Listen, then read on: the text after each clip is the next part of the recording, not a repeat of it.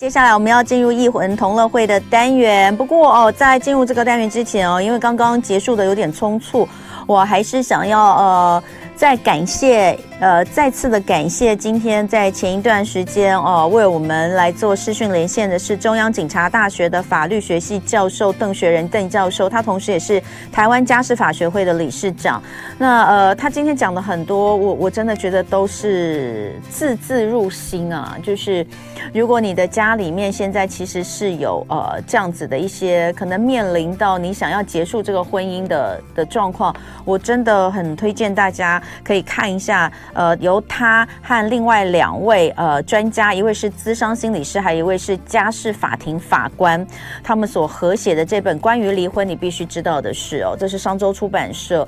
呃，还还是那句话哦，离了婚一切就海阔天空了吗？哦，有的人会为了侵权、子女会面探视、抚养费的问题冲突不断，有的可能会引发更多的家事案件。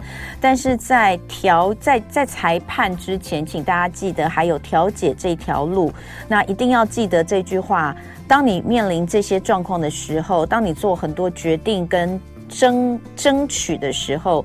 你要记得，你爱你的子女，一定要更胜恨你的配偶这件事情哦。再次的跟大家呃推荐一下这本书，关于离婚你必须知道的事。好，接下来让我欢迎我这个阶段艺文同乐会强档新片报你知的来宾，让我们欢迎资深影评人膝关节，欢迎膝关节。Hello，同文好，各位听众朋友，大家。早安，也快要午安了。哎，好，呃，感谢膝关节哦。本来今天要来到现场，不过因为台北市哦碰台风假，所以膝关节呢在家里跟我们连线。哎，谢谢。我们很希望呢，待会儿有机会可以看到你可爱的儿子那个乱入。真假？你们希望他进来乱录吗？你现在很紧张吗？他可能要唱那个 Jazzy Finger Jazzy Finger Where are you 这样子。我觉得他看起来有点紧张的样子。好，呃，最近哦，我觉得要你挑这个强档芯片，你可能真的是讲不完呢。最近的强档芯片也太多了吧？讲不完当然是更更好的一件事情了。嗯、这也是我们期待整个电影产业要复苏的过程当中，嗯、希望一定要看到的现象，嗯、就是每一个年龄层的观众，他都有在电影院他想要看的。哦，对，顺便跟大家说，微秀影城今天是有那个营业的，对不对？对对，只有呃，这个晚上五点之后。应该就会先不会营业，因为现在看起来这个风雨应该是逐渐变大，六月之后会会会增加的。对，好，所以随时这个注意一下这个状况。那我们就来看哦，最近呢，呃，几档芯片屡创新高啊，这个营业额的部分哦，票房包括像《芭比》还有《奥本海默》《不可能的任务七》。那另外，请问还有哪里需要加强上映了吗？有了上映了，哦，上周是不是上周的？对，他上周三上映的。哎，所以他们的现在的单月票房都创新高哦。今年刚好七月份，就是受到刚刚同文提提到这几部片的关系哦，还有前面哦那个像《名侦探柯南》，嗯，还有《哆啦 A 梦》，嗯，以及之前热卖的动画片《元素方程式》哦，嗯，所以。我刚才提到说，其实一个影影城要热卖，它必须要每一个年龄层的观众他都要有，所以从从约会的观众，然后从全家出游的观众，还有青少年的观众，他他们都刚好有片可以挑，所以动画片能够热热卖啊，这对大家来说是一个很重要的基础。所以你看，哎，名侦探柯南它一亿五千多万了，这是创下。过去柯南从来没有的记录哦，嗯，对，然后加上前面阿汤哥的关系嘛，嗯，阿汤哥做的到现在应该有三亿。五千多万，三一千多，算是一个还蛮不错的数字。这也一举突破了过去所有不可能的任务的票房记录。那当然，主业也是因为去年的《汉文战士》《独行侠》热卖的关系哦，所以大家对于阿汤哥的整个好感度一直向上拉升到一个很强的境界。嗯，没错。然后，对，而且最最最令人惊喜的是。没有料到芭比可以这么热卖了，真的哎！而且哎，你知道我原本呢、啊？你知道那个时候芭比刚上映的时候啊，我女儿就问我说：“妈，你要去看芭比吗？”我就说：“拜托，我怎么会去看这种片？” 你知道，我就觉得她不就是？干嘛瞧不起芭比？没有啊，因为我觉得看起来就是漂漂亮亮的芭比跟肯尼啊，我真的不知道她在演什么啦，应该这样讲。但是随着就是很多看过的人的慢慢的一些、嗯、呃事出就，就就是像你一样啊，可能会讲一下自己的感觉。不过我发现每每个人分享的东西都是同一段，就是 Barbie 在就好像有一段演讲，是不是？因为我还没有看，我我发现没有看哦，没有，我我我对那段，我对那段我是我是喜我是可以理解他，呃，用一种比较说教的方式来传达整段的理念，但是其实我最喜欢的是肯尼。你所以我说这就男女大不同嘛，这是根本 Barbie 这哎 Barbie 这部片其实可以可以上礼拜四的男女大不同单元，真的绝对可以，而且其实它里面讲的东西哦，就是表面上看是一回事，实质上看又是另外一件事情，所以这才是我觉得它嗯富有各方面可以解读的趣味在。嗯。然后你知道后来啊，我开始想要去看，其实还不是看到大家的那个分享，是我看到公车广告。你知道那个公车广公车广告的那个 Barbie 的那个海报，它其实就是他们两个在那台粉红色的车车上面嘛，然后 Barbie 开车，然后肯尼坐后面嘛，然后那个只有两句话，就是呃，什么 Barbie 是全世界，而他只是肯尼。对，因为他的这是英文的 tagline，英文的文案本来就这样写，写那个 Barbie is everything，he is just Ken。然后我就觉得哇，好悲伤！我想为了肯尼去看这部电影，怎么会？他到底想要讲什么？你真的要看一下，嗯，等你看一下，我我再跟你讲讲讲一个我自己的观点。我觉得，但你今天，但你今天等一下是有要介绍 Barbie 的，然后所以我们待会儿，我们待会儿、啊、待会儿有有有，你今天我们要我先讲一下今天我们安排的部分哦。那当然，如果可以有更多时间，就请新关节可以再帮我们补充多一点。那我们今天要讲的哦，除了呃这个电影院。之外，像今天呢、啊，这个北北基宜的朋友们，你如果要在家里面好好的安全的话，就可以看看这个串流平台上有什么样的好作品。那当然，最近讨论度最高的就是呃台剧《八尺门的辩护人》好，等一下呢，膝关姐会讲一下这个。然后呢，新的上映的片有刚刚讲的这几个，请问还有哪里需要加强？这也是国片。然后 Barbie 哦、呃，已经上映了一段时间，但是我觉得它真的是呃越来越越来越受到大家。欢迎，像我也就是被推，一直被推播，推播到想去看，本来不想去看的。然后再来就是还没有上，哎，有哎，这个是昨天上映的《巨齿鲨二》哦，对，呃，这个《海沟深渊》哦，然后八月四号，明天要上映的是《忍者龟变者大乱斗》哦，这是新片，当然还是要讲一下。那呃，你就先讲一下《八尺门》吧。哦，八尺门这案子我真的是蛮喜欢的，对，我也看完了。你你你是你有看吗？对不对？我看完了，我看完了。嗯、是啊、嗯，因为这个案子从一开始是导演哦，唐福瑞导演，他是法律本科出身哦、嗯，然后他因为他喜欢电影，所以他去念的电影。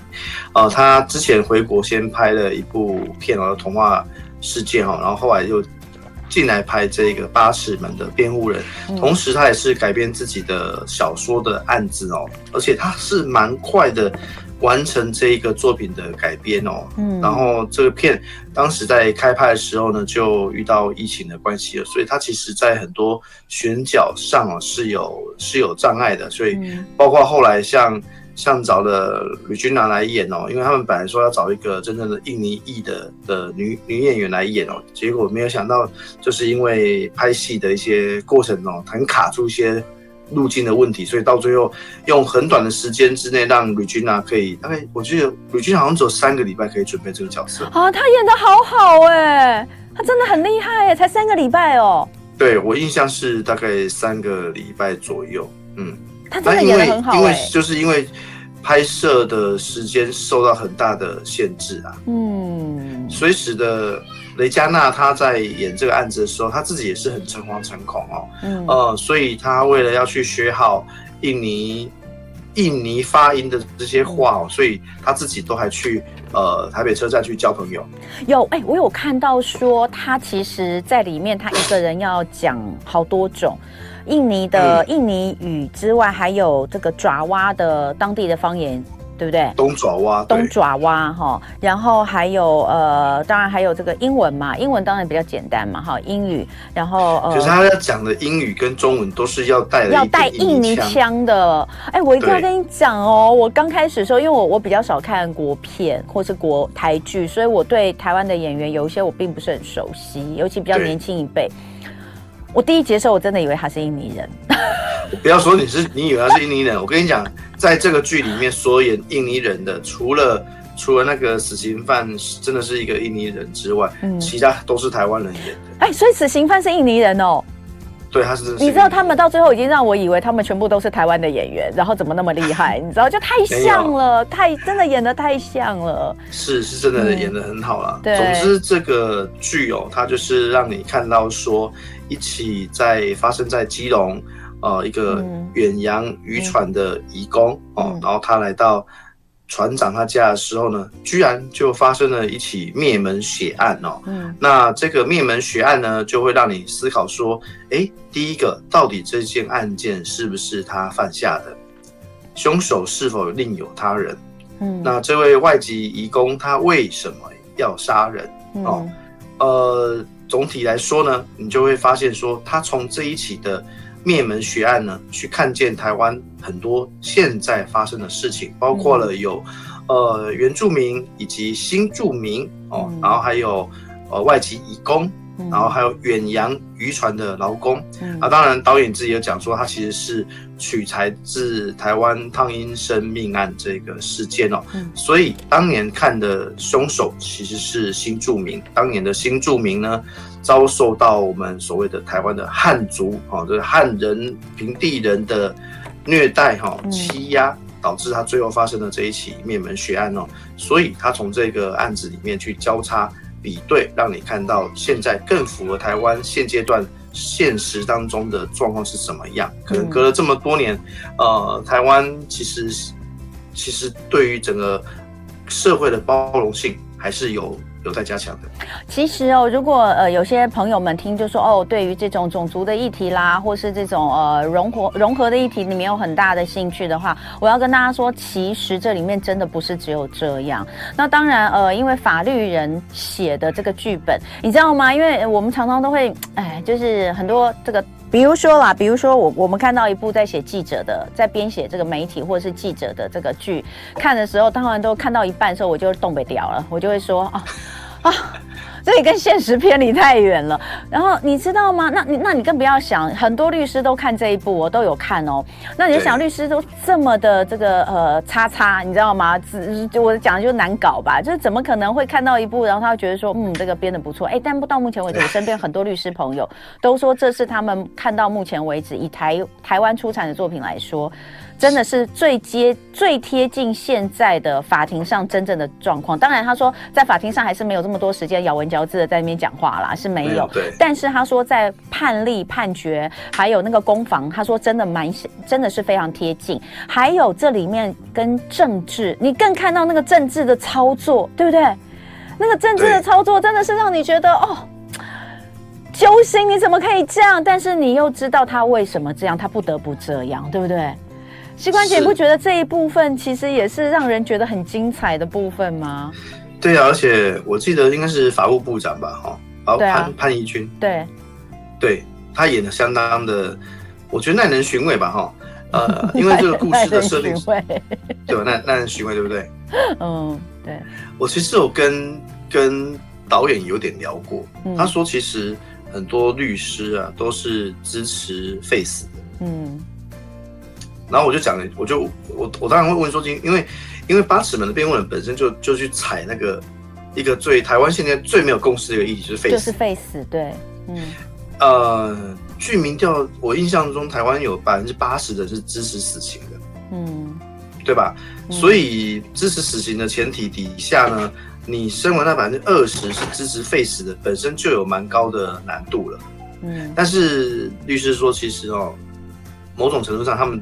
比如说他们有优越感的人，嗯，好，这个这个不要不要不要避讳，就是大家都会有某种程度的自我优越感。那我自我优越感就觉得说，我死我支持死刑这个东西对我太简单了，所以我都希望我抽签抽到 face 这个议题。嗯，我知道你的意思。嗯，所以在戏剧里面，他就透过刘检察官的那个角色，嗯，嗯去诠释某种呃精英分子的这些法律人，嗯哦。我表面上可能是支持 Face，，但实际上我相信的是，我认为 Face 是进步人权者的思想，所以我要支持这个事情。嗯，对不对？嗯。那至于我有没有要去考虑说被害者的家属心里面实质受到残酷的虐待或者是杀害那样的感受，是我要在乎的事情吗？你问这个事情的时候，大部分人都会说，他不会去从这个角度去思考。嗯，他们都会认为说，我要思考是从有没有可能这起案件有冤狱的可能性，有没有误判的可能性，有没有瑕疵？大部分嗯都是从这种角度来思考的，嗯、对吧？嗯。那这就确情理法确实也是蛮多。过去台湾在司法判决上有很多这种很草率就判死刑的案例，这确实是有的，没有错。嗯，对。不过我看到更更有意思的是，呃，他从这个外籍渔呃远洋渔船的事件哦，去牵动整个台湾的国际观。嗯。所以杨烈的那段戏，我是看得相当过瘾的。对对，真的真的很不错。那你看，我们讲到现在为止都没有讲到，我当然个人我会去看这部剧哦，因为我没有很喜欢看台剧啦，我必须要先说。然后过去很多人都说很精彩的台剧，我看完之后我都会觉得啊，我又浪费了我的一次时间。但是八尺门是我真的看到后面，当然这中间还是有一些桥段，我觉得其实是可以省略的啦。呃，这是一个比较比较难以取悦的这个台剧的这个观众的反馈哦，我还是觉得有些地方是不需要存在的，有些角色是不需要存在的，但是。总而言之，看到最后，你有看完对不对？我看完了啊，那八集而已，很快就看完了啊。对啊，然后你不觉得给台剧一个机会，八尺门你可以给他一个机会，真的真的，我觉得很好看。判决这个事情哦，他从从检察官的角度也好，从公社辩护人的角度也罢，甚至呢，到最后你看到，其实，在整个操操控。我我我要先我要先进广告，等一下回来继续哈。对，现在在线上的是资深影评人膝关节，跟我们聊聊《强档芯片爆你知》。刚刚我们还一直在聊《八尺门的辩护人》这一部，最近在中华电信的 MOD 呃哈密 Video 影剧馆跟 Netflix 都可以看得到的最新的这个台湾的剧作哦。那呃八集呃很快就看完了哈。那刚刚最后膝关节要不要做一个小结论？小杰伦就是，呃，片中的李明顺哈，他饰演这个公社的辩护人，经常会讲 “Holy 妈祖 Holy 妈祖”。哎，我看完之后就会懂 “Holy 妈祖”是什么意思。对对对，没有，我跟你讲，我看完的时候，我还我大概就是我我我我还是没有很清楚。我后来是跑去看了一下导演的解释，嗯、为什么会写 holyma 座”这样子，然后他解释他那个内心的挣扎，就是对自己的，就是对于一些呃自己的身份认同。那个我觉得真的很就就非常有感受这样子哈。是啊，因为他又是一个原住民的身份哦，嗯、但是他认为他在呃主流的社会里面他不会被认可啊，嗯、因为他们觉得你就是原住民嘛哦，嗯、所以其实都会对你有一个歧视的眼光。嗯、那他同时自己也对自己的出身有充满了很多的困惑跟不解，因为、嗯、也有他自己的对父亲的不谅解跟愤怒在里面哦。嗯、那当然，直到最后他也看清了自己的困境，嗯、也能够理解这一切的事情。嗯。嗯，呃，今天如果是北北基宜哦，没有出门的人，一天你就看完了啦，因为真的很快，八集很好看，而且中间，哎，我不能这样子，就中间有些地方你可以快转。哎呦，你看，好了，对不起，就吃一边吃泡面一边看好了，这样子，好看，好看，好，再来，我们赶快来电影的部分，先来这个，因为这个所剩时间不多，真抱歉，我们聊八尺门聊太久了，嗯、因为真的是一本。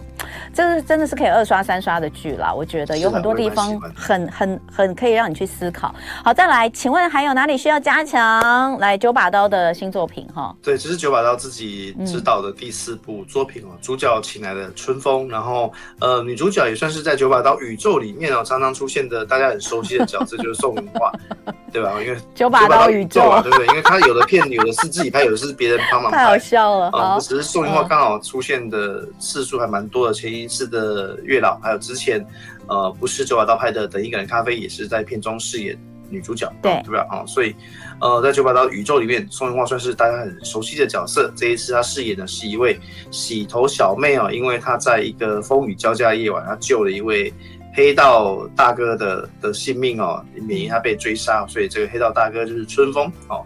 他发现这个理发呃洗头小妹对他有恩哦，所以他就。之后呢，带着自己的兄弟来这个点了，在消费消费哦，嘎桃猫塞桃猫，对不对哈？然后他甚至还会叫其他的兄弟来来来搞鬼之类哈，所以就产生了一段黑道老大跟洗头小妹的趣味喜剧故事啊，应该这么说啊。嗯，所以呃，跟月老相比呢，你自己的感觉？完全不一样啊！月老是真的是讲讲一个多数人都能够理解的感情哦。嗯。然后又如果理无法理解感情，你一定会看到狗狗跟主人的那些段落，你应该也会为之动容的哦。那至于呃，请问还有哪里需要加强了？因为毕竟主角的设定是有一点点算是兄弟郎的爱情哦，所以你也可以把它看成另外一个版本的当然的恋爱时。对。不过它的喜剧元素是。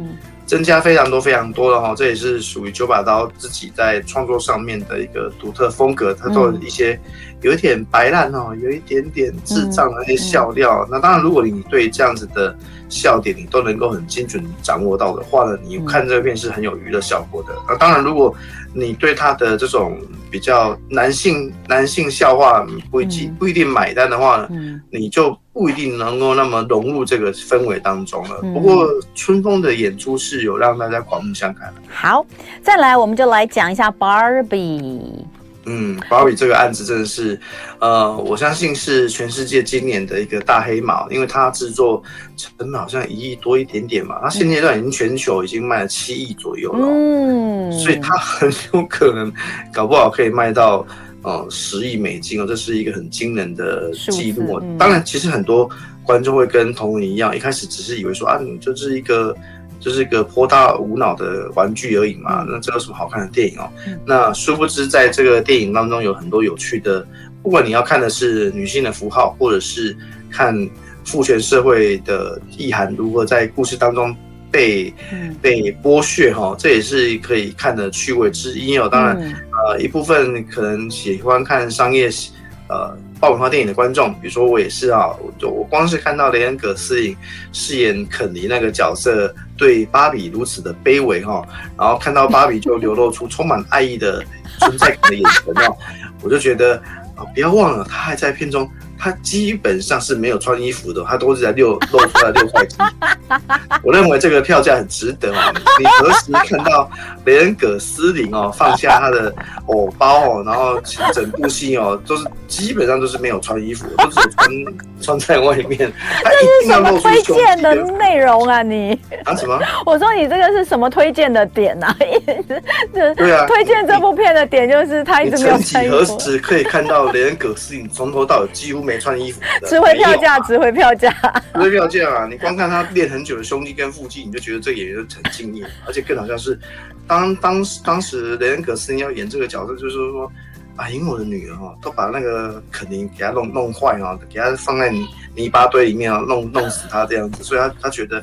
哎呀，我的女儿对肯尼好坏哦！我要决定我要演肯尼，好好来教育我女儿一下。哦，真的很好笑，因为呃，小的时候我们我我我有好多芭比，小时候我应该有、嗯、我忘记我有几只芭比了啦，但是我没有肯尼。那后来我要讲，就是我觉得这个是很很我我自己觉得这部片很有趣的是，它也是一个连接很多时代的。我不知道在国外，我不知道在美国，但美国确实它里面有一幕是有一些有一些年轻女孩看到芭比，就是到了真人世界的芭比，然后跟芭比说：“我们五岁以后就没玩过芭比啦。”然后芭比就一一整个一脸错愕，这样就是说，啊、呃，现在可能因为越来越多玩具嘛。那像我女儿的时候，小时候我当然也会给她买芭比啊。有有有，我有给她买芭比，她有很多只芭比，然后也是什么生日就会买一只新的芭比这样子。呃，但是也真的就是后来就被日式的娃娃取代了哦。但是我觉得蛮有趣的啦，芭比这部片可以去看一下，我也会去看哦。再来，我们就来讲两部新的哦，两个跟动物有关的电影，巨齿鲨跟忍者龟算吗？鲨鱼是鱼类啦，不是不是哺乳类生物。动物啊，动物啊，鱼不是动物吗？来，巨齿鲨二。哦，巨齿鲨二是不是呃，就前一集杰森斯坦森就算是捕的歼灭了一只很，反正他们就是你知道海底有巨齿鲨跑出来哈，然后在他们就想要去。用，因为是环保人士嘛，他们决定要去探勘地底下的东西的过程当中，他们发现，哎，原来，因为海里面不是只有巨齿鲨哦，在在深海里面还有一些奇怪的生物哦，因为他们要去寻寻寻寻这个海底下有没有人在盗盗采呃稀土，你知道稀土是一个很珍贵的一种金属物质，对，稀土啊，就是可以用来做发电啊等等等哦，然后他们就发现海洋底层哦。有人在做这种坏事哦，所以他们要要对这样子的反派分子哦绳之以法。同时呢，因为骚动了海底的生生态哦，所以海里面呢不光是巨齿鲨跑出来要咬人哦。嗯有有三只巨齿鲨跑出来咬人哦，杰森·斯塔森跟他的伙伴们，包括吴京，就想办法要阻止这三只鲨鱼。嗯，同时呢，居然还骚动到那种海底的一些奇怪的那种，嗯，很像远古时代留下来的蜥蜴、嗯、哦，就很像小恐龙一样。对了，嗯、反正就又有蜥蜴哦，所以蜥蜴、小恐龙跟。巨齿鲨，还有一只深海大章鱼哦，出来要来 要来跟人类的叭啊，就看很喜，我觉得是看这边是很很放松，你就可以看到杰森·史塔森跟吴京啊，他们如何歼灭这一些啊来危害人类的海洋生物哦。嗯，而且我跟你说，这片远比我想象中好笑很多。嗯，好，这个是巨齿鲨二，它是八月二号。昨天《巨齿鲨二：海沟深渊》哦，昨天已经上映了。最后我们来讲一下，呃，明天即将上映的《忍者龟变种大乱斗》。我跟大家讲哦，这片预告里看起来也很锵锵的哦。看了本片之后，我好感动哦。嗯，我很非常的惊讶，他完全在讲一个呃，忍者龟跟他的师傅是史林特那只老鼠，对不对？嗯。哦，那只老鼠跟这一群乌龟之间的那个情感写的非常非常的好，就好像我在当时看到。我都比喻说，这个片就是《X 战警》第一站的乌龟版。哦，因为《X 战警》就是讲这些变种人的故事嘛。好，那它一样是有这些变种的生物是有两派阵营。嗯，有一派认为说，我就是要毁灭人类。对。有一派像史林特、忍者龟这一些，他认为说，我们应该跟他们和平共处啊，甚至是他们一开始害怕自己的存在是会让他们受到厌恶啊，所以他们就不敢跟人类。真实生活当中跟他们接触这样子，嗯，所以你可以把这样的一个比喻哦，看成是不同种族在这个社会里面，有些就是不会被接纳，嗯，那有一些认为就是他他他就是信奉法西斯主义算了，我就干脆灭掉非我同类的，嗯，这不也是我们现今生活当中。在各个政治局势里面看到的状况嘛，哈，但是，呃，忍者龟变种大乱斗这个案子哦，会让你看到这一些变种动物们他们自己的寂寞，然后他又用很可爱的方式去叙述哦，我真心要推荐大家来看忍者龟变种大乱斗，它的节奏，它的画画风真的超特别的哦，它画的很奇怪，但是你融入那个社会之那个世界当中，你会觉得说，天哪，他有用动画做这种呈现效果。真的是太了不起了哦！嗯、所以我觉得，如果你之前很喜欢像啊、呃、蜘蛛人的动画，我相信你应该非常喜欢《忍者龟变种大乱斗》这个作品。OK，好，那呃，今天呢，这个非常谢谢膝关节，呃，跟大家这个呃介绍了。最近的一些强档芯片呢，那呃，希望大家在最近呢，呃，都有时间可以找时间去电影院看一看。那在家里面也可以看一下这些还不错的剧啊。那呃，北北基宜四个县市的朋友们，今天在家里面可以好好看一下你的串流平台，如果你有的话哈。那呃，今天很感谢膝关节，谢谢膝关节，呃，谢谢，也谢谢这个小嘟嘟这个时不时乱入的声音，你有听到？我有听到，很清楚啊。大概是想要跑进来唱歌，你知道吗？好，谢谢徐冠杰。就爱点你 U F O。